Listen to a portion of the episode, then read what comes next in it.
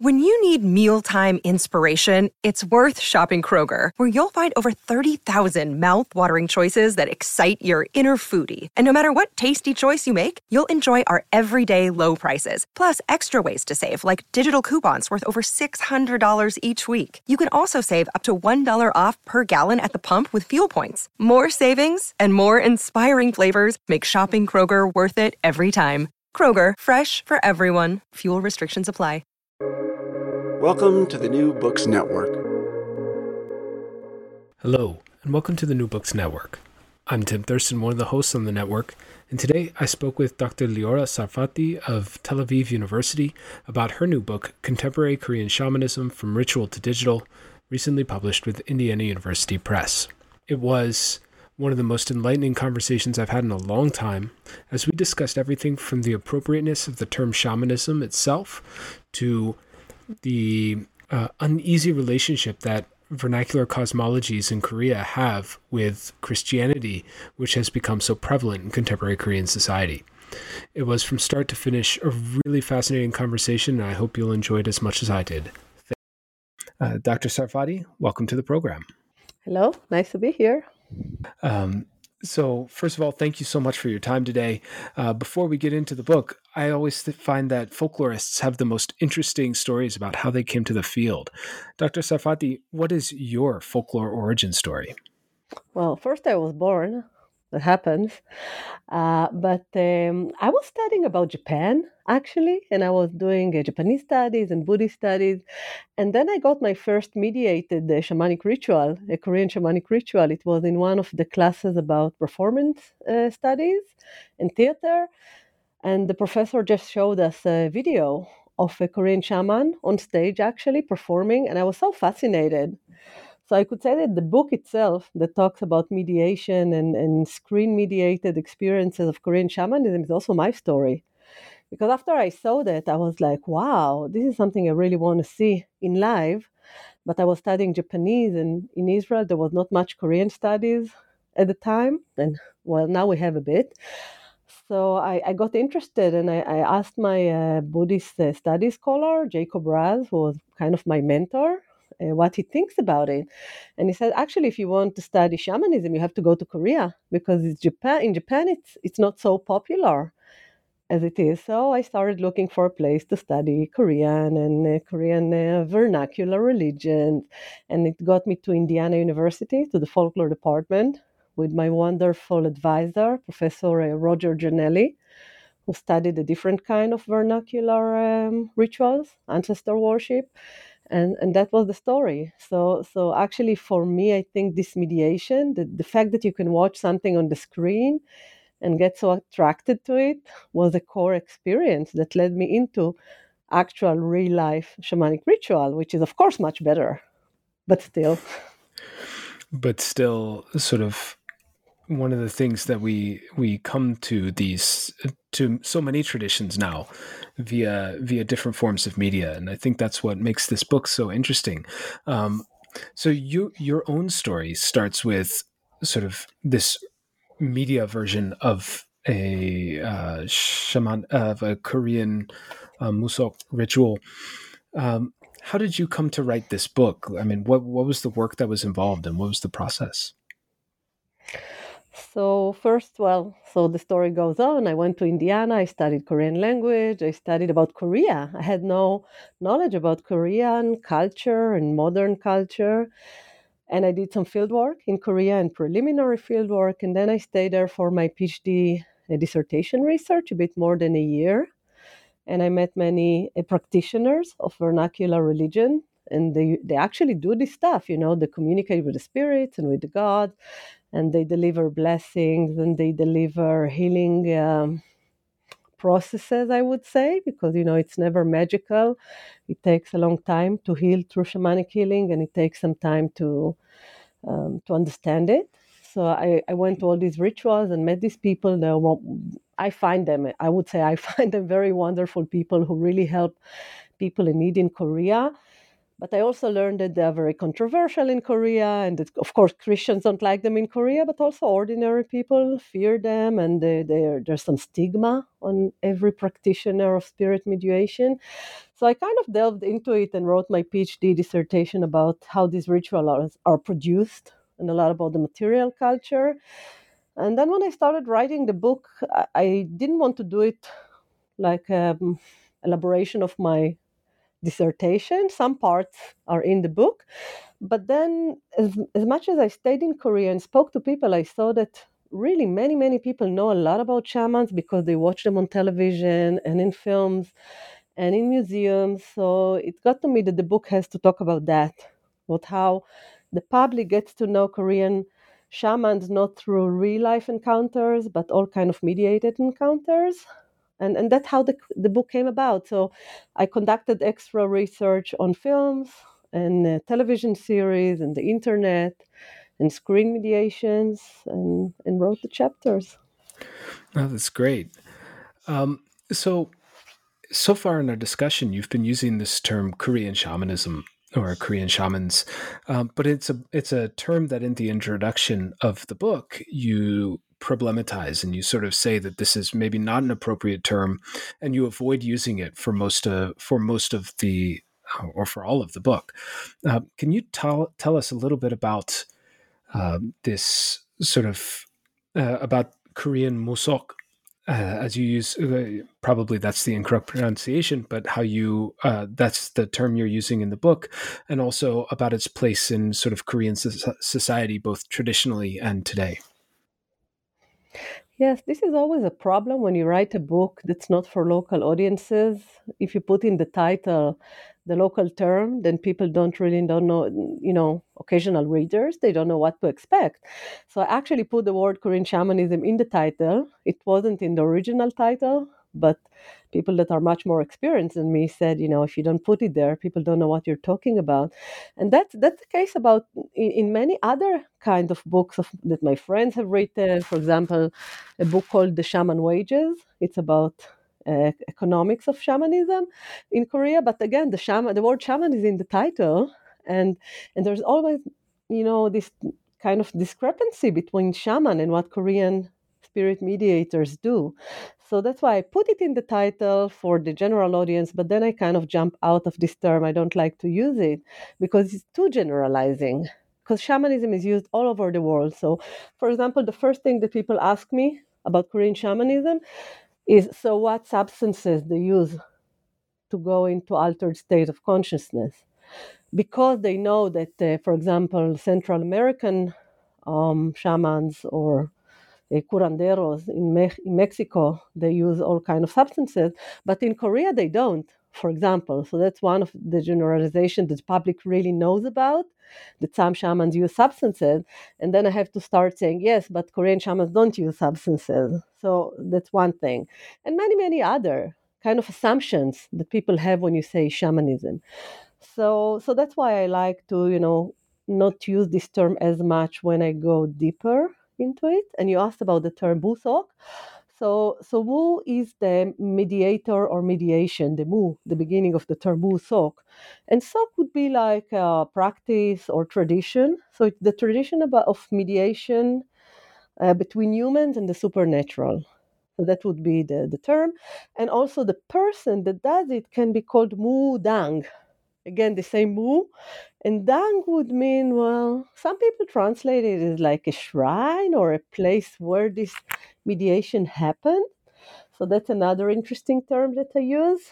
And also, I use the term manshin, which is the most appropriate for the people that I discuss, because man is 10,000 and shin is spirits or gods of natural elements. And then manshins would mean 10,000 spirits. And that's the most appropriate term, I think, for the specific practitioners that I meet, who are people who get into possession trance, like altered states of consciousness, and then they invite the spirits and the gods to possess them. They actually come into their body, that's the belief system. And then, while these supernatural entities are embodied within the practitioner, then people can ask them questions. For example, what will happen next year. So they do divination, they predict the future. Or why is my daughter sick? They can say, you know, you have an ancestor spirit that is very unhappy with you because you didn't visit her grave. So that's kind of a response that the, the, the manshin, the shaman, gives a client when they ask, What's the problem? What's causing my problem? And the problem can be health issues, misfortunes, like all kind of uh, a house got burned down, somebody died in a car crash, uh, many, many kind of these bad events happened to one family. So then they would have the suspicion that some kind of either local spirit of their house or something is upset. And many times it's an ancestor that is displeased with the attention that the the siblings uh, or the, the living offspring are giving. In Korea, there's a lot of attention to ancestor worship. They are supposed to go to the grave. They're supposed to give all kind of uh, feasts in certain dates. And in contemporary lifestyle, most Koreans cannot, you know, keep up with all the demands that ancestor worship entails. So when something happens, oftentimes the, the manshin will say, you know, there's some neglected ancestor that is trying to draw your attention through all these misfortunes. Uh, and that's why I like to use these terms because they are very specific to what I'm exploring. Uh, even in Korea, there are shamans that don't um, use possession trance technique. They're just kind of priests who pray and ask for favors from supernatural entities. Uh, but the manshin I work with, they really do um, communicate with these entities. So, so that's the unique aspect, and, and that's why if I use shamanism or even mudang, which is a Korean term, I might get confused with other kind of people who try to communicate with supernatural, but not directly. So, you know, for them it's very crucial that you understand exactly what they do and i try to respect that. Absolutely. For us i think it's also very crucial to sort of unpack these these terminologies. I think as a, as folklorists it's it's important to meet these cultures on their terms where it's possible even if even if the title needs to use the word shamanism. Um, so uh, what is uh, I, there's this great statistic in here where you say that there are some 200,000, you estimate or you accept an estimate that there are some 200,000 uh, practitioners of various sorts throughout South Korea. And uh, I mean, that seems like a huge number to me. It certainly seems like this is not a, an endangered or threatened practice in any way. Um, can you give a give a sense of sort of maybe the maybe the historical context and maybe it's it's recent uh, uh, it's more recent growth in in in, in the recent in the last few decades yeah, you know, when I came to the field, all I was reading and hearing, even from my Korean friends and colleagues, is that the Korean the Musok is dying out, and you know, we are kind of doing salvage folklore research, you know, where we, we will record the last existing Manshin, and and then it will probably die out because of modernity or hypermodernity or however you term it. And then I get to Korea, and on every place, wherever you go, if you know where to go, where there is a rental shrine, there will be like four or five rituals at the same time at any given moment, especially on the weekends. So I was like a bit perplexed about it. And especially it depends what you read, because the research from the 80s, like the 20th century, they were really worried about it. It, it was really kind of a central concern for them that, that Manshin are not going to survive this urbanization and, and all these changes that uh, South Korea has undergone, undergone in the past, let's say, 40, 50 years. And then suddenly you come to the 21st century and it's not dying out at all. Actually, it's, it's on the rise, I would think. So I, I don't use this terminology of, you know, this, uh, this is an endangered tradition because it's not relevant to this specific case. And it's actually very interesting that the hereditary uh, mudang, the practitioners who do not get into possession trance and learned the practices of song and dance in the family, this is dying out.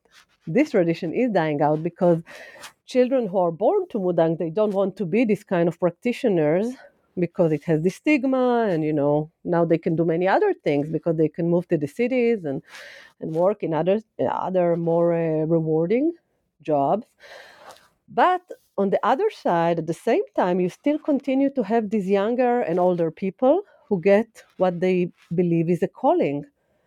So they are they dream about the spirits and they feel sick and they behave like what is usually diagnosed as mental sickness by the modern uh, health system but they cannot be cured so usually they're under medication go to psychiatric wards because they say that they hear voices in their head and they have run away from home and go to the mountains sometimes they are violent and then this continues happening in contemporary Korea. And then sometimes they would have a Christian parent who would take them to a Christian camp to teach them that it's all the devil and they have to be good Christians, but it doesn't it doesn't end. And some of them have other issues that are uh, unfortunately diagnosed as mental illness in South Korea. In some places, for example, homosexuality in some parts of society is still perceived as a mental illness. So some of these people are also tagged as that because they behave in a transgender manner. For example, a man wants to dress as a woman, so people think that's a mental illness because there is also very little flexibility with LGBT issues right now in South Korea. So all these eventually happen sometimes to come to a practitioner, to a manshin. And, and a grandmother, a mother, usually the women in the family would suggest that as a last resort. After all the modern medicine and Christian therapy, nothing helped. So many times I meet in um, in Manshin's home uh, young apprentices who say, you know, I've been ten years treated so badly by by all these modern institutions. And then I came to the Manshin and she said, you know, all these things are very simple. The spirits want you to be a Manshin. So if you don't accept the calling, you know, who knows what's going to happen? they're going to keep harassing you because they chose you. And that's the way people become manshin. So, for example, if it's a man who dresses as a woman, uh, then the manshin can say, you know, your, your main possessing spirit, she's female. And she really wants to feel how it is to wear a dress because now she's a spirit. She can't wear dresses anymore. Uh, but if she comes into your body and possesses you and you are wearing a dress, she's very happy. So there's no point in avoiding you know, this kind of behavior. But other people that are not Manshin uh, have never legitimized that behavior, right? Or if it's a woman who wants to smoke cigarettes in public and speak to men and yeah i don't you know all kind of things that are not very common in korean society it's becoming more common now but for people who are now hmm, in their 40s or 50s there's still kind of social restrictions on how women should behave in society so women who are very outgoing in kind of a manly manner in Korean standards, they can get that from a manshin too. You know, you're being possessed by a male spirit. And he wants to talk to these men in this way, rude way that you're talking. So, so that's kind of an explanation that the the new practitioner, the novices, they are very um, I wouldn't say happy because it's not good news to learn that you're destined to be a manshin. It's very hard life and the spirits sometimes control you and your life changes but at least it legitimizes all kind of behaviors that have been so um, marginalized and criticized by by their surrounding people. So, so that's usually how people become manshin after many years of enduring all kind of other treatments in contemporary society. I would suspect that in traditional society it was simpler because they would go to manshin before there wouldn't be so many options of you know mental institutions and all these kind of ordeals that they undergo now so in that case modernity is not helping them but they're still there and full on you know there are so many of them. So I, I don't see it diminishing. Now about the number you mentioned the 200000 practitioner that's an estimate of a korean scholar. Um, they have an association they have a few associations that are kind of uh, professional associations. And one of them has around 300,000 people as members of the professional association. But not all of them are uh, full practitioners. Some of them are novices. Some of them might be practitioners not of Musok exactly, maybe something like divination. So that's why I think 200,000 makes makes sense. And and many people are not registered, of course. Uh, that too. I mean, that's really fascinating, um, especially to hear how how vital and how vibrant the tradition still manages to be. And I, maybe we'll have a chance later to also discuss sort of the the discourses of endangerment that that seem to to surround the tradition as well. Um, before before we get to those, though, uh, one thing I was I was curious about uh, is sort of the you sort of started talking about this, but I mean, you mentioned Christianity a lot, and Christianity does seem to be very, very popular in South Korea, to my understanding. But also, you point out that there is this persistence of these vernacular cosmologies more broadly, and of the Manshin practice uh, specifically and that Christians will also use these services. And I'm wondering if you could talk a little bit about sort of the place of these vernacular cosmologies in in contemporary Korea. Yes, it, it's quite interesting the encounter of these uh, vernacular religions with Christianity. Because in Korea, in pre modern Korea, there were no Christians. Probably until the 18th century, there were none at all. And, and shamanism also had encounters with Buddhism and with Confucian scholars. So not everybody in Korea were happy with shamans in pre-modern time, but there was no demand for any person to be singular practitioner of one specific uh, tradition. So that's something that came in with Christianity, the monotheism, the monotheistic view that if you're a Christian, you can't be anything else, right? Because somebody who goes to a shaman when when the, somebody in the family is sick, there's no problem if they also go to a Buddhist shrine and do whatever they want anywhere. So there is no demand for um, uh, specific devotion to one particular religion.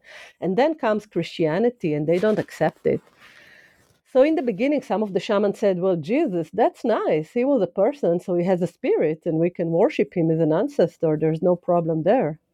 So shamans don't have problem with Christianity, but the Christians, for them, that was of course terrible, obscene, and how can you even include Jesus Christ as one of your worshipped entities? And we hear some report about it, about shamans in the 19th century, just incorporating um, Jesus into their pantheon, like they did with Buddha and Confucius and anybody else who came along, you know, into their uh, perception as, as a religious person.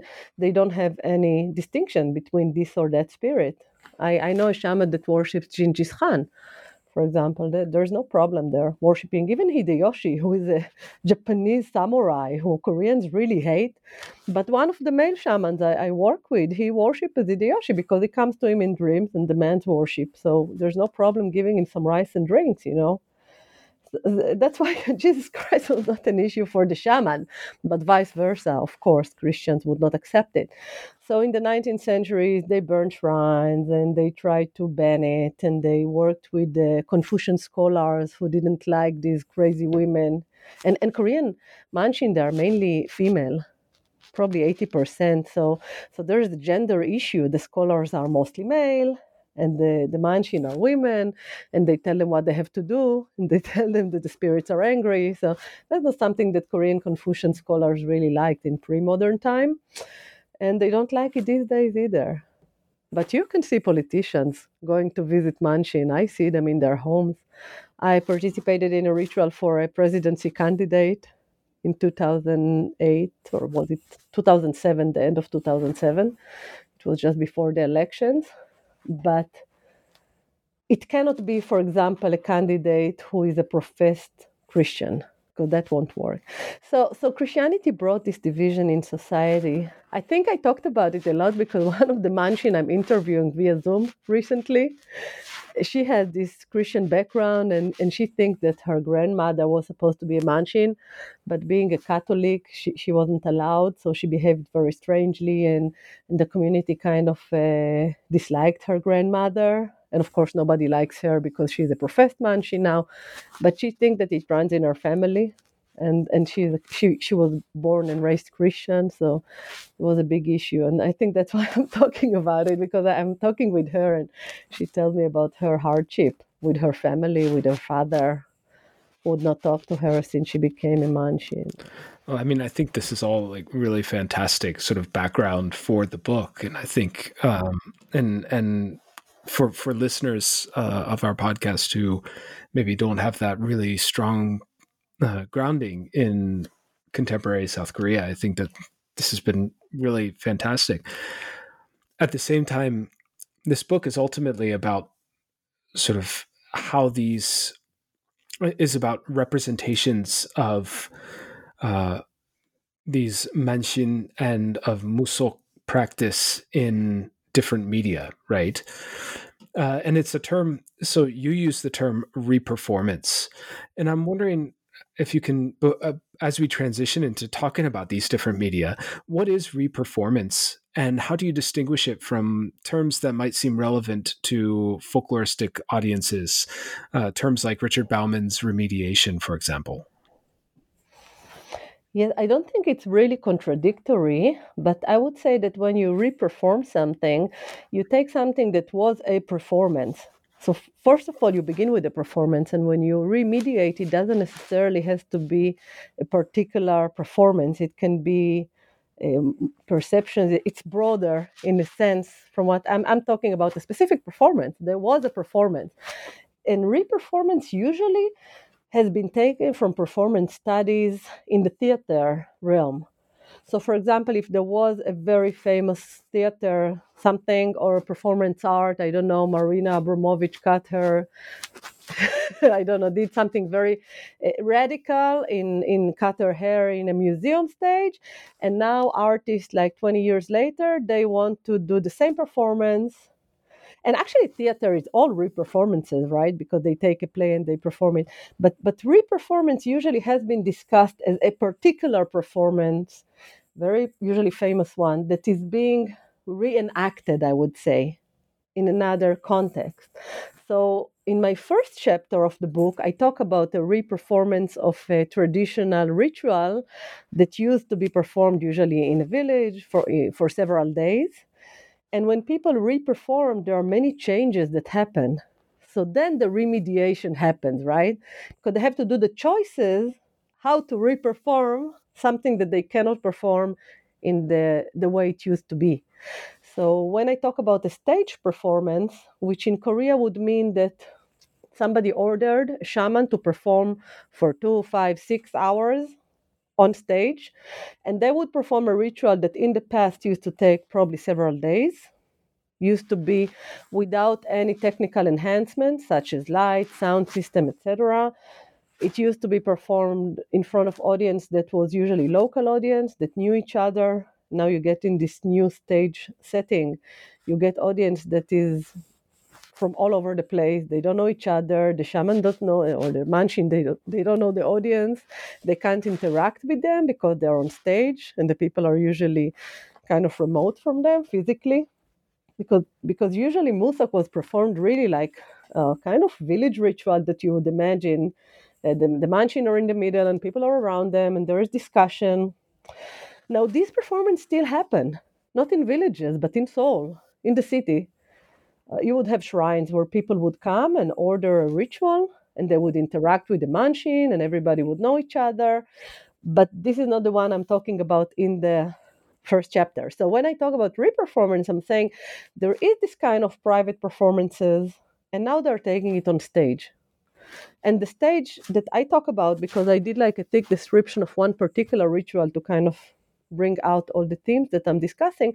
But but other performances that I've watched could be in the National Theater or in a, in a very big place like a, a soccer stadium in the World Cup, for example, in 2002.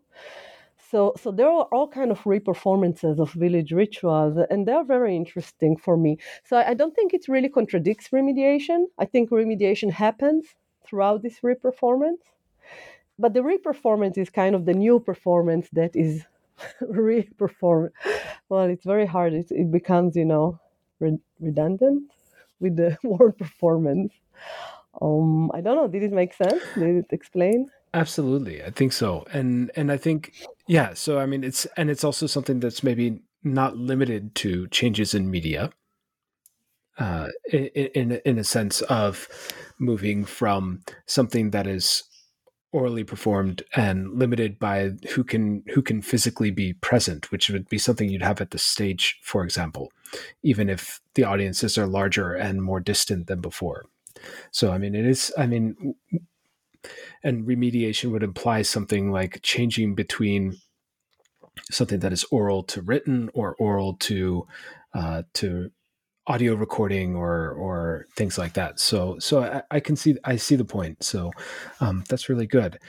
Um, and and so since since you've brought up chapter one, it's sort of looking at the stage performing of rituals, and it, and and it does with this thick description give the sense of this real sort of aestheticization of of a ritual practice, as as you said, something that was that would take days has now been condensed into a few hours and has been changed to uh, with, with, fancy lights and all sorts of displays to to sort of uh, keep attention of audiences. Right? I mean, it makes me think of uh, Dorothy Noyes's idea of aesthetic is the opposite of anesthetic, right? Um, where you have to work to keep the audience's attention.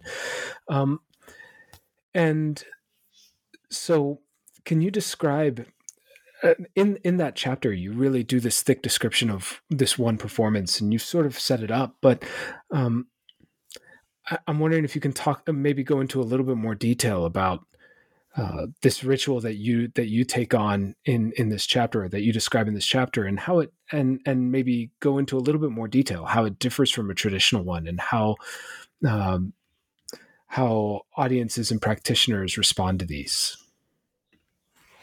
Oh, that's a big question. But let, us begin with how it begins, right? A normal ritual in a village, or even if it was a ritual ordered by, let's say, the queen for the blessing of the state for the new year. I mean, it, it can be a big ritual in pre modern time too. But now, how, how was this designed? How, how did people decide to have this ritual? So, for example, in the ritual I, I used in the book, there was a folk tradition festival it was a new kind of festival in Seoul. So it was something that the municipality and the Ministry of Tourism devised as a kind of general happening for like three, four days where all kind of traditional performances will be. So they call a Korean scholar of shamanism or of Musok, Yang Jun Sung, who, who happened to be my local um, a PhD advisor when I did my fieldwork. So actually, that in that case, I was with him in the office of the museum. He was the senior curator of the National Folk Museum, and, uh, and the phone call came in that uh, we are going to do this folk uh, tradition ritual, and we were debating if we should include Korean shamanism because it's not exactly, you know, folk tradition that is just a performance and it's religious and he says oh, oh no problem. My shamans they can do it and they can can they frame it for a short performance? You know we can't have them do it for the of course they can. And, and they're starting to mediate already right? They're starting to turn the medium from a kind of religious performance that was ordered by somebody for a specific purpose into something that is going to showcase the tradition and the aesthetic aspects of it. So they tell him, and, and will you help us choose a performer? You know them, and we want it to be something very beautiful. Like you said, you know, it has to be on television. So we really want somebody who can sing and dance. So suddenly they are not interested if, if she can heal or bless. They're interested if, if she's she's gonna appear nicely on television. That that would be one of the concerns. So he helped them choose three separate performances, each for each night and and he chose them by these criteria. And he's a person who knows many practitioners and, and he could say and we debated it because i was there. So i was very lucky to happen to be there and, and kind of follow the process. So it begins with how how this ritual came to be because shamans perform their own rituals on mountains in their home shrine but not these big rituals that we talk about. These ones are usually ordered by clients for specific purposes Uh, so I, I want my family to be blessed because we're moving to a new house. Can you come and bless my new house? Or we have this problem in the family. We have to kind of discuss it with the spirits or all kind of rituals. But this one suddenly is a general ritual. It cannot have a very specific goal because you know, it's going to be short and all. So he's starting to discuss it with the shamans on the phone. So are you free on this and this date? And you know, of course, she's going to cancel everything to be in this festival when she's offered. It's a lot of money too because they're going to pay. I mean, she's paid when she does private rituals, but for for the manshin, it's a big publicity opportunity and they are always looking to publicize themselves and get more clients. So, of course, they are starting to debate. It's going to be maybe four hours or five hours. Can you do it? Which kind of rituals do you suggest? Because they have a repertoire, they have all kinds of blessing rituals they can do. And then they would discuss things like are we going to include animal sacrifice or not, for example? So that's a question, right? Animal sacrifice is not very aesthetically presented as a Korean tradition for tourists. That might be a problem. So, of course, in this ritual, there was no animal sacrifice, or not a, not a very big one. There was some animals on the side, but nobody did a big animal sacrifice act on stage. So, all these are part of the re-performance, and then come the audience so the audience also, they are not related to the shaman, they don't know her. Some of them come out of curiosity because they've seen the ad.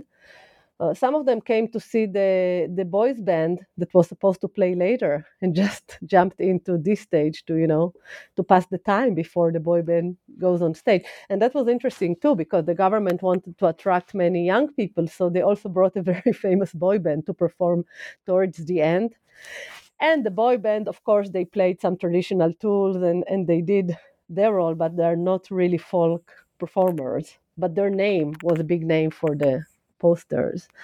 So this is the re-performance how I see it. It's a very complex political mediated screen mediated performance and it's planned as such so that's what fascinated me. And I didn't expect it when I came to Korea. I was kind of thinking, oh, this shaman, they're outcasts and it's dying out and I'm going to go to some villages and see some old women doing it with some old clients. But no, here were all the young people, and they were cheering and whistling and doing all this kind of uh, non-religious uh, respond responses.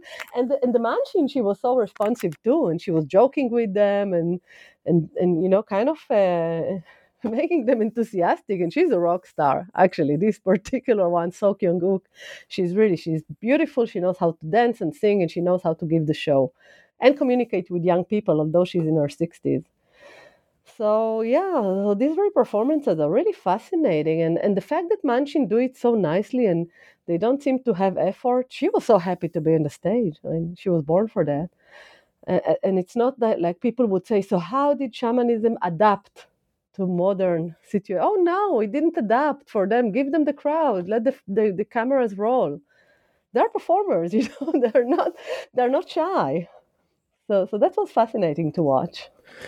So one thing that you just mentioned in there that that sort of caught my attention was this idea of the the performers needing to uh, get the publicity, yeah, because also elsewhere in the book you talk about the celebrification of Mans of Manshin, and so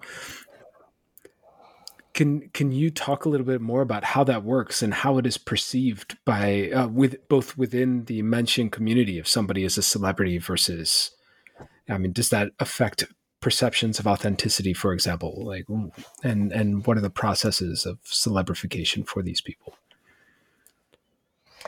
Yes. So the reason I got to know all this celebrity manshin is mainly because I was looking for the people that are in the media. So I did work with the manshin that are not famous. I had a neighbor manshin that was very poor and unfamous, non-famous, but they are not in the book so much because this book specifically talks about people that are in the front of this practice. So they would be usually celebrity uh, practitioners. And when I read about it before I went to the field, people who wrote in the 90s, usually about this, uh, they call it kunmudan, big shamans, but they mean media celebrity shamans. So there was a lot of criticism by the scholars. And these were scholars who happened to know Manshin in the villages and started watching them transform into these media celebrities. And I got the image that they are not authentic. Like some people call them phony shamans, some people call them uh, or criticize them for not being uh, dedicated enough to the practice because they kind of chase the photographers, they used to say, and, and this kind of terminology. But then for me, when I went to see at least the people I worked with, and again, if it's 200,000 and I work maybe with 10, so I can't generalize completely, but the people I work with who are very central in the field in Korea and in the, the Musok world, they seem to me very dedicated to their kind of more traditional, I would say, if we can use this you know problematic word but let's say more expected authentic roles as healers and diviners because all these media celebrities, what they do most of the day when I just sit with them and we prepare for the ritual, they mostly take calls from people in pro- with problems.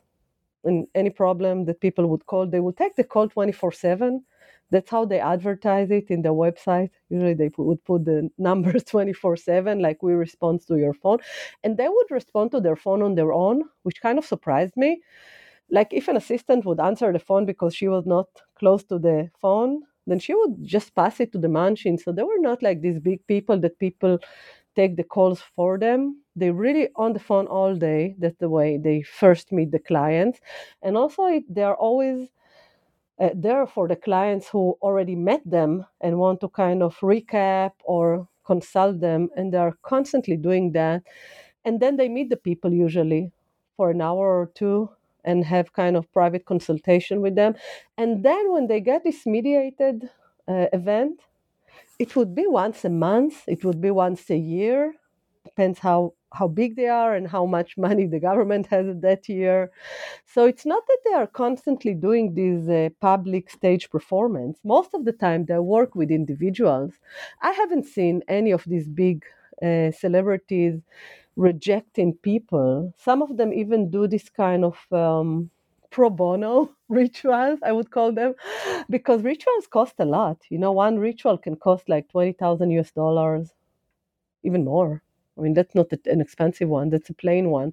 So, for example, one of these big practitioner who is a media celebrity, government uh, designated human treasure, she does once a year a ritual. She holds a ritual in which any of her clients who come for private consultation can join in for, let's say, something like 500 euros or 500 US dollars or 1000, which is nothing compared to a big ritual.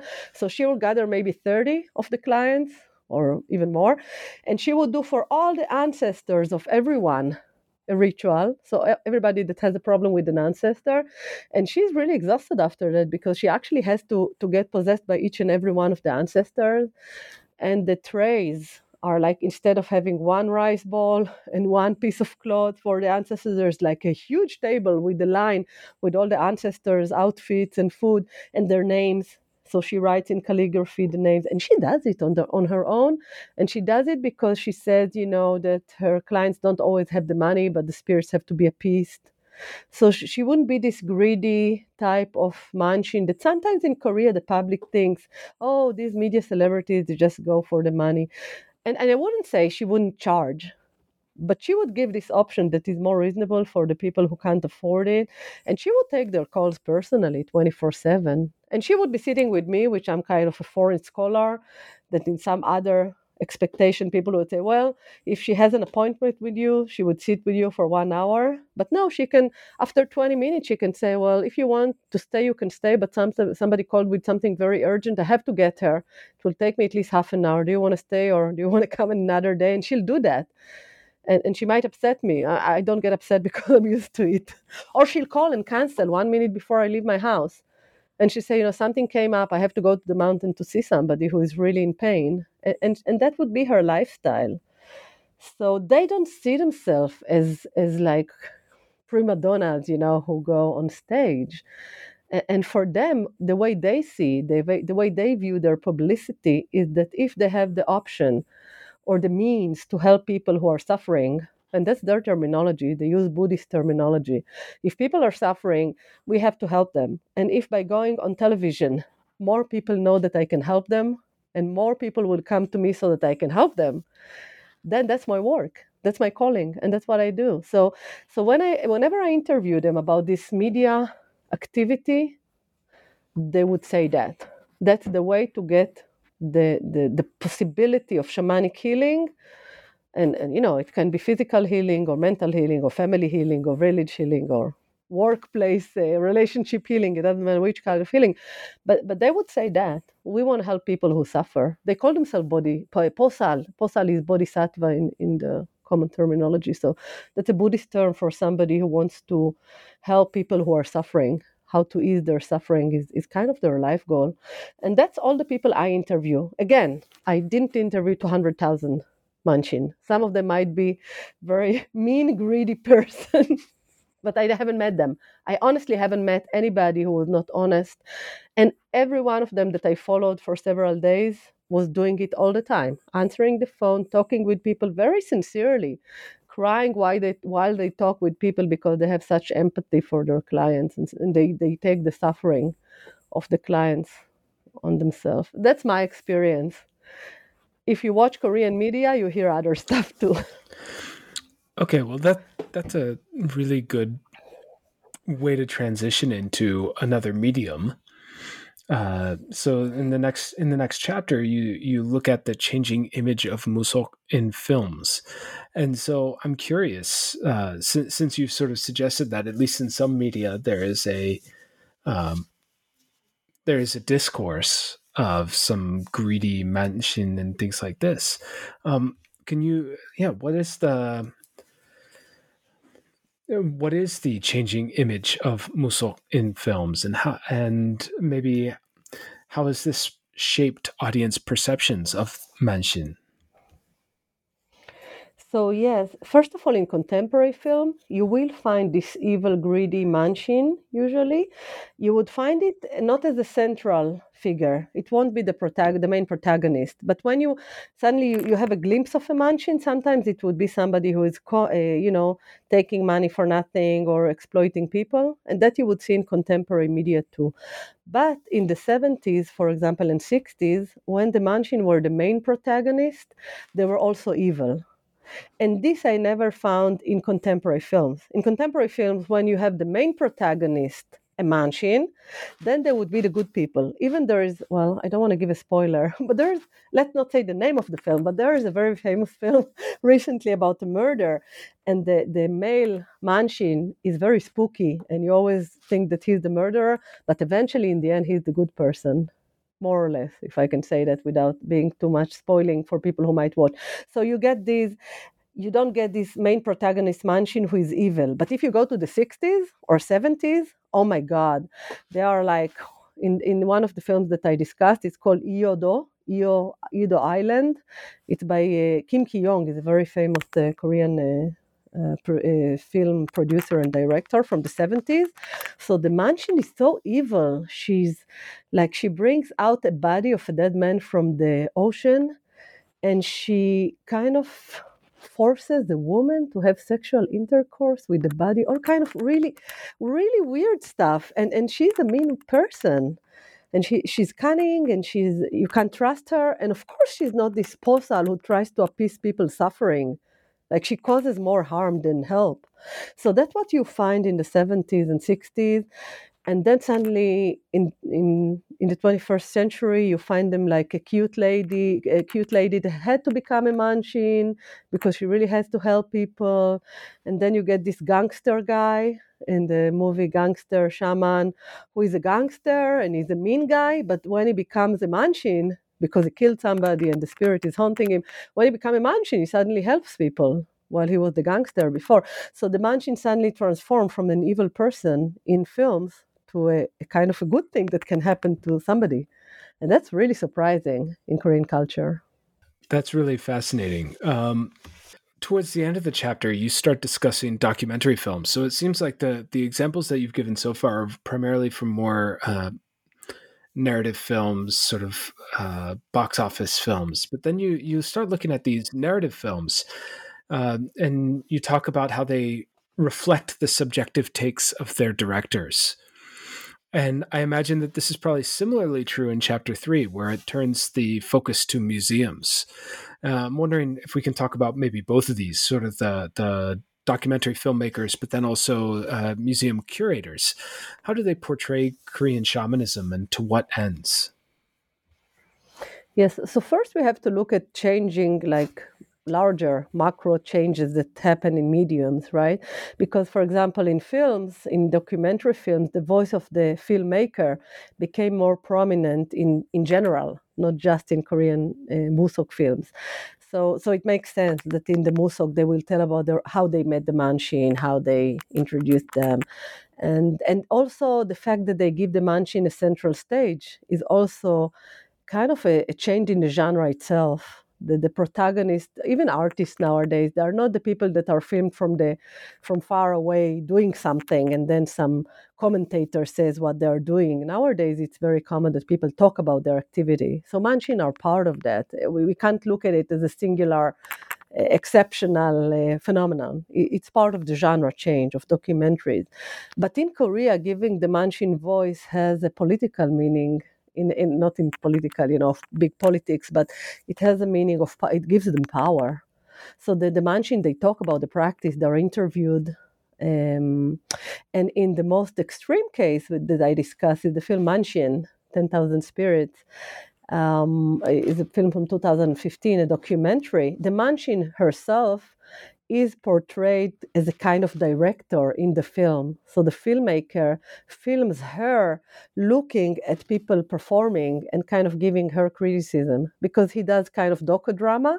So if there's an actress that portrays this Manshin when she was a child, so suddenly you would see the drama happening and it looks like a Korean drama, but then suddenly the, the director shows the Manshin, the old woman, she's more than 80 now, watching this actress portray her as a child and kind of giving comments to the you know to the cameraman oh you know do that. So suddenly she's the director and she decides how to show cast her life her biography. So that really gives them power and that's what i liked. It is less so in museums. So I couldn't say that museums really give voice to the Manshin. I haven't heard of a museum that let a Manshin design the museum exhibit. But some of the museum curators, like Professor Yang that I mentioned before, they are very knowledgeable and they really know Manshin. And in his case, he was almost ordained as a Manshin himself, so he really knows it from, from in and out. And then they can actually bring out, you know, Musok to life in the exhibit if they are allowed to. But that becomes like a more of institutional issue because some museums don't like to showcast Musok in the center, or some of them try to show it as an extinct tradition. For example, by by putting labels that say Musok used to be prominent in the 19th century, and and and go on and, and not talk about it as something that happens now. And in this way, museums can distort history and culture representation, and you can see it very extensively done in the case of Musok. So you can actually almost predict if the museum director or the, the chairman or whoever is in charge or the, the general manager, if they're Christians or not, I would say. So, so that, uh, from what I'm hearing, the the portrayal is then very closely linked to Christianity. So there's there's sort of maybe a vested interest in portraying uh, Musok as sort of an extinct practice. If if the directors I are Christian, so. Well, I know some cases personally, so I can say yes. When director changed in some museums that I worked for, let's say, 10 years, when the directors changed, suddenly they gave orders to marginalize Musok exhibits in the same museum and, and things like that, that I actually followed closely. And I was asked not to write about it in the book in detail because it was too recent and too political. but yes, you could say that not just the curators who is the expert on shamans can do the uh, the decision can make the decision. In korean culture it's a very institutionalized culture and hierarchical. So the curator who is the scholars the scholar or several scholars who know about musok they can come with a suggestion. But if the director thinks that the ministry of culture will not like it or that he doesn't like it or that she doesn't like it then it will be marginalized. Like in some place there was a, a, a Musok painting a very beautiful one, very centrally located. And I come the next year and I see suddenly something that looks like modern art. and I was asking the curator, well, that's a folklore museum. What does a modern art piece do here? And I said, well, the new director has her connections and interest, and you know, our Musok piece went back to the storage room. Uh, so these things happen. That's really fascinating, and it, and and so, but it it happens primarily along religious lines rather than sort of other political goals of sort of like modernizing states, for example, or things like that. Both. Mm-hmm. I mean, it can be religious. If we're Christian, we don't want people to, you know, to see these obscene paintings of God and spirit. But it can also be political in a way because Korea wants to be portrayed as a hyper modern technological society. And many people in Korea are afraid to talk about Manshin and Musok because even to me as a foreigner, like people would say, "Oh, you study Musok? Oh, yes, my grandmother used to do it," and they want technology to the the recent activity. But then when I get to know them and they kind of learn that they don't have any superstition or any stigma about it, suddenly I would hear that they had rituals, and so it, it's kind of something that's not very. Uh, common to talk about to foreigners. So if it's a museum that is for tourists, for foreign tourists, some directors would be worried that it would kind of portray Korea as primitive. And of course, you always have this post colonial stance because Japanese colonizer, and we didn't get to talk about it, but the Japanese colonizer in the 19th and the 20th century, they tried to portray Korea as very background, uh, backwards, and and uh, and kind of uh, undeveloped country. So they used the Japanese, they used shamanism or Musok as kind of a, a marker of a undeveloped society. Look at Korea, they are so superstitious. So never mind that Japanese people have similar traditions, but they didn't talk about that. So so Koreans are very worried and, and wary not to portray themselves as a you know backwards society or culture. And shamanism has this kind of stigma on it generally worldwide right? People don't expect to find it in big cities. People don't expect it the manshin to be like when i tell people oh manshin they have twitter they have instagram accounts they are very media connected that would be the last chapter of the book right? About internet activity and this is kind of old fashioned already because now they are on on other new networks like instagram that was not so common when i wrote the book so so people are what? She's on Instagram, but she's 60. Yes, but Korean Manshin, they're on Instagram when they're 72, you know. They they don't they're very on the cutting edge of technology and, and people don't expect it. So Koreans know about it, but you know, not for foreigners. Well, maybe we should go to go there and come back to uh, chapter four with television. I mean, since internet has been broached, I mean, so so presumably now there's live streaming as well, which is perhaps a little bit more recent than than what you were writing about. Um, but yeah, can you talk a little bit about sort of this uh, the internet promotion of Musok practitioners and how the internet helps to shape Korean uh, shamanism and its broader reception? Yes, it's kind of funny. In the book, it's the chronology goes from television to the digital because that's the chronology of the medium. But in fact, shamans were much more active on the internet before television discovered them as protagonists of reality television and all that. Because, and that's why I put it in the book. And I think even though it's it's not so recent, it's not so updated, I think I, I still think it's very important because in the mid 1990s, when internet was kind of a news, right? Even in Korea, not so many people knew what internet was. So at that time, two of the five main protagonists of the book, two of the, the main shamans that I discussed, already had personal homepages in 1995, 1996. That's very early in world digital uh, promotion and in Korea because that's that's just a moment before the government started uh, bringing internet to every home in Korea. So how come these people they were in their 50s and 60s at the time? How how would they know about it? You know, how would they go about it? How did they produce these websites? And, and I discuss it in my chapter because I, I interviewed them about it. And, and they said, We heard about it and we thought it's very fascinating. And they actually brought in programmers to write in you know to to to get the platform because now they can go on on wix or wordpress right? And they can put a website very easily and cheaply. But in the 1990s they really had to be very very updated to think about it and to get the programmer and to do it. And they did so and they still have these websites which now of course they are not interested because they have all these social media things and live streaming and everything you said. But these websites were very useful for them because it allowed for people to communicate with them anonymously. So if you're a christian and you have a problem and somebody says i know a shaman that can help you but you're a christian how, how would you go into a shaman's house somebody might see you and tell your parents or something so, so they could communicate through the internet. So the anonymous uh, option of internet communication was very, very attractive to Manshin and their clients.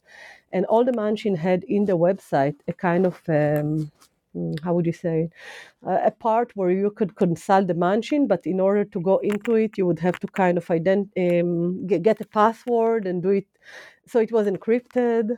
So the, the Manshin, they really, in the beginning, you know, it's the early days where people didn't really understand if internet is exposed or not. They already had these encrypted sections in their websites. And, and that's fascinating for me because it shows you how there are not these backward analphabetic women who are kind of, you know, running like crazy in the field and saying the gods are speaking to them. They're not. They're very urban, they're very sophisticated and the internet exemplifies it, especially in the 1990s. So people are surprised about it, but not Koreans.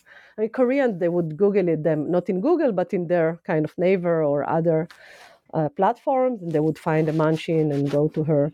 So this organization that I mentioned with the 300,000 participants, they had a website in the 1990s already of the organization so, for example, you can click on a map where you live, and you'll get a list of manshin that work in your region, and all kind of this kind of nice thing that that for that time it's very advanced and you know sophisticated. So yeah, it's interesting. It makes me it makes me sometimes feel like folklorists, where sometimes our marginality requires us to be sort of nimble-footed in responding to or in and agile to use a sort of neoliberal term in responding to emergent phenomena and and and and the needs of uh, the various communities we serve. And it seems like maybe that's something similar going on with Dimension. I think that's really fascinating. There's sort of the need to be very uh, responsive to changing technologies. Um, but going backwards, or in, in some ways almost maybe contemporaneous, um, the you have this backwards in the book maybe contemporaneous or even or even forwards in the historical narrative in some ways.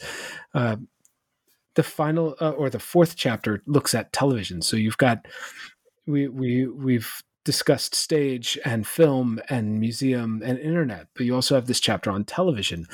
And uh, you look at the portrayal of Manshin in a variety of small screen programs, uh, historical and contemporary dramas, talk shows, reality TV, and more. Um, what is the place of Manshin in these programs, and and how are they portrayed? And do they have control over this portrayal in, in a way that maybe they don't in other media? Yeah, it's it's really fascinated me when I delved into it because I'm not a very um, small screen fan, I would say. I wasn't at least. Uh, now I have to because I watch all these things and everybody send me the links to all these uh, shows that I write about. But then, you know, it started with the field. I was, you know, I told you, I was imagining that I'm going to see this extinct uh, Uh, this on the verge of extinction tradition. And then I go to a Manshin's house, and then they're all watching a drama where they're Manshin and they're criticizing the Manshin, and the apprentices are like, "What? Look what they've done! That's not correct. That's not how it should be done." And that's how I kind of got to learn that there's television with Manshin because I wasn't watching Korean television. It wasn't part of my research, and I wasn't such a television person at the time. So, so I kind of started watching shamans on television because the Manshin were doing it. And, and kind of discussing it among themselves. And then when they started with the social network, they started sending, you know, uploading these kind of uh, short parts of dramas or television shows. And of course, if they themselves are portrayed, they would put it in the social media and, and people would comment about it. And usually it would be, oh, you're so beautiful, you're impressive. And so that's when they are there and people comment. So there is some kind of interaction, which Manshin really liked in this medium of digital medium. So that's a way to control. Like if you're shown somewhere, and, and Manshin would, would usually say publicity is always good because they can always cut only the good part of what they've been shown and put that in the social media. So, so sometimes, yeah, some directors try to kind of distort or show them as whatever greedy, but it's very difficult with contemporary Manshin so what I, I observed when I started analyzing the different kind, I mean, there's so many. I chose just a few for the book.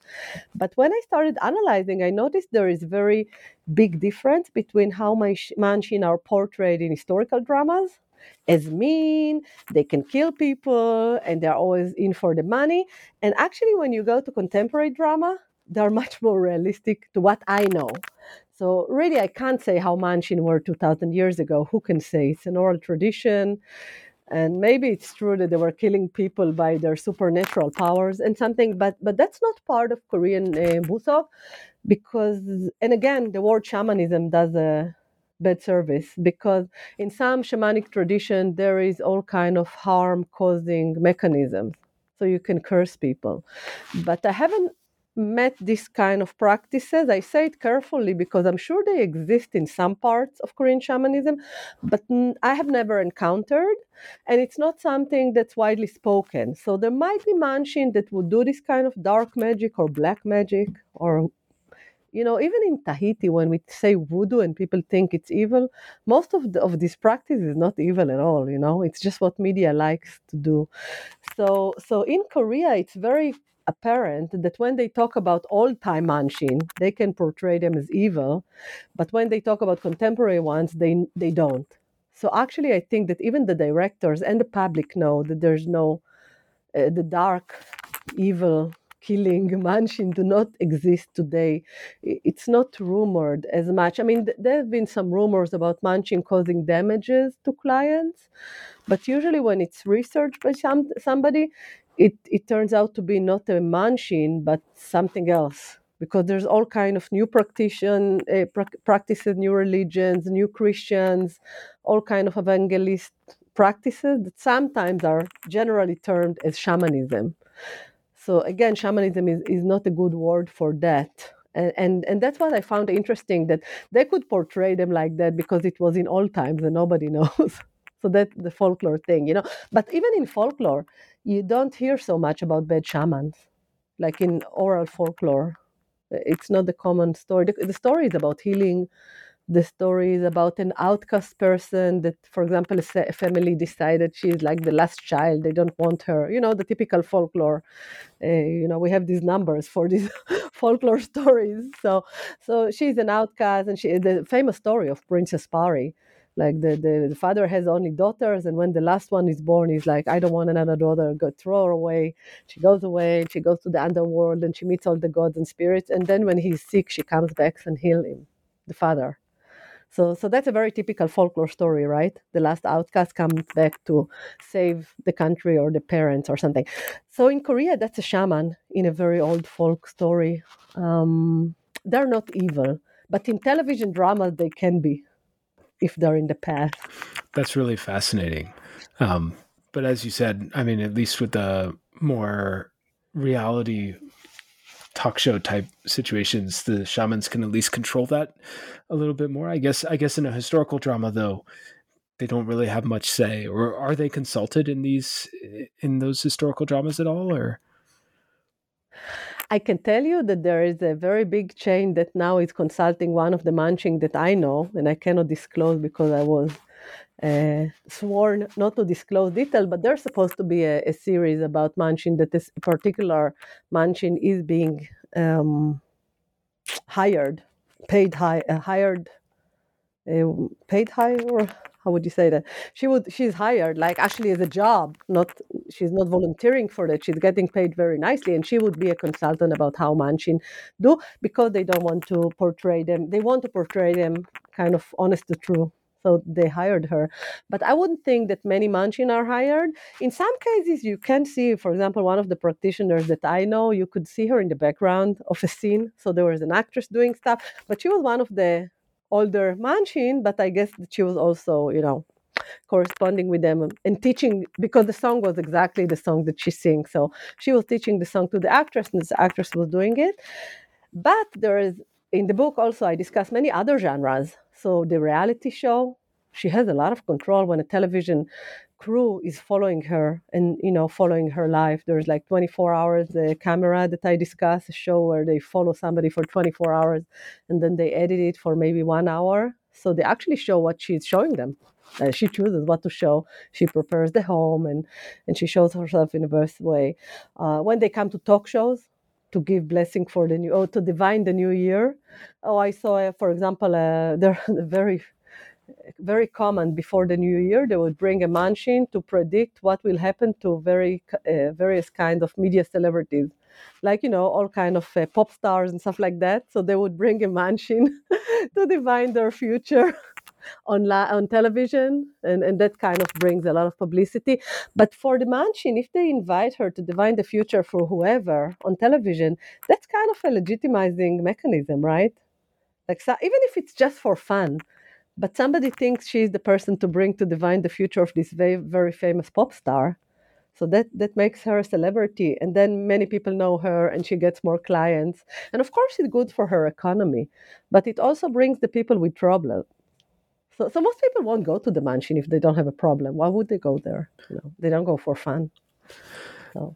I mean, this is really interesting. And I think one thing that the conversation that we've had here does that maybe the book doesn't as much. Is it the the book has everything uh, you and I discussed this a little bit before pressing record the book does everything in sort of nice easily digested chapters but uh, in the process of this conversation we've had this sort of cross cutting as I hit my microphone because I'm so animated. They have this cross cutting of uh, of media and everything so it's not it's not as siloed it's not as neat as this it's sort of messier on the ground but i think i think that really comes across in everything you've said. Um, we've taken up a lot of your time more than more than i usually try to do with people so thank you so much i really appreciate you taking the time to discuss with us. Um, before i let you go though i'm wondering if you could tell us what are you working on now? What's the next project for you yeah, I think you heard about it between the lines in this talk. So the the new project uh, about the Korean shamans. Actually, it's not a new project. It was part of my dissertation research, but I never wrote about it extensively. I didn't feel confident enough to write about the actual practice. So mediation is kind of an easier ground to, to, to step when you're a folklorist, right? Or representation. But now I'm I'm writing about the actual practice and belief system and and actually it's something that again it's not new but it's the new project. I'm trying to explain why i think that korean musok practitioners are very hyper modern since pre-modern time. So i would say hyper modern in the way they are very interconnected very uh, innovative very flexible with identities either gender identities that we discussed or hierarchies. So, in these respects, it's very hyper modern, like social mobility, all these issues that were kind of not existent in Korean society, pre modern Korean society, they were there in the shamanic sphere. So I think Musok practitioners were very, I don't like the word advanced because it kind of makes this linear line, but we use this word, right? They're very progressive, they're very liberal in their view of the world. So that's what I'm writing about. But uh, in particular, I write about how they view gender flexibility, which is not very common in Korean society, even in our time. I write about how they use material embodiments of affect of people, of interaction with the non-humans. You know, now we are in this non-human turn of whatever we study, anthropology or folklore. So they've been doing it forever, right? For them, objects are animated and have power, and they acknowledged it and used it forever. I think everybody did, but they by they did it very um. It's it's their stuff, and and being big on uh, performance, on uh, media, on being on stage, on drawing attention, on being even grotesque. It's not the only place where it existed because we have it in theater and other traditional, you know, cultural performances in Korea and elsewhere. But it's very interesting how this entwines so nicely in the big city. So because my ethnography is in Seoul, I don't go to the villages mostly. Uh, I always I always felt intrigued on how all this all this kind of tradition works in the city, and and I always read about how it adapted to the city, and now I think actually the city is adapting to Korean musok. I mean, musok has been there. They never cared about let's say gender boundaries. So now Koreans are slowly getting there about gender boundaries, flexibility, but the, the Manshin have been there and, and all kind of things. So that's the shamanism. And I must mention my other project just to mention because I also do research about the a social movement and protest the performance of protests and demonstrations in the city. It's a completely different project, and that's the book I'm writing now, actually. So if you see my name on protest, don't say, "Oh, but she does shamanism." No, she does protest too and it works together it's all about being in on stage right so absolutely i yeah. think i mean it sounds both projects sound really fascinating and i can't can't wait to uh, see the books and the articles as they come out um, Dr. Sarfati, thank you so much for your time today. And this is a really fun conversation. Uh, the book again is Contemporary Korean Shamanism from Ritual to Digital from Indiana University Press. Thank you so much for your time today. Thank you. It's been very stimulating to talk about my book.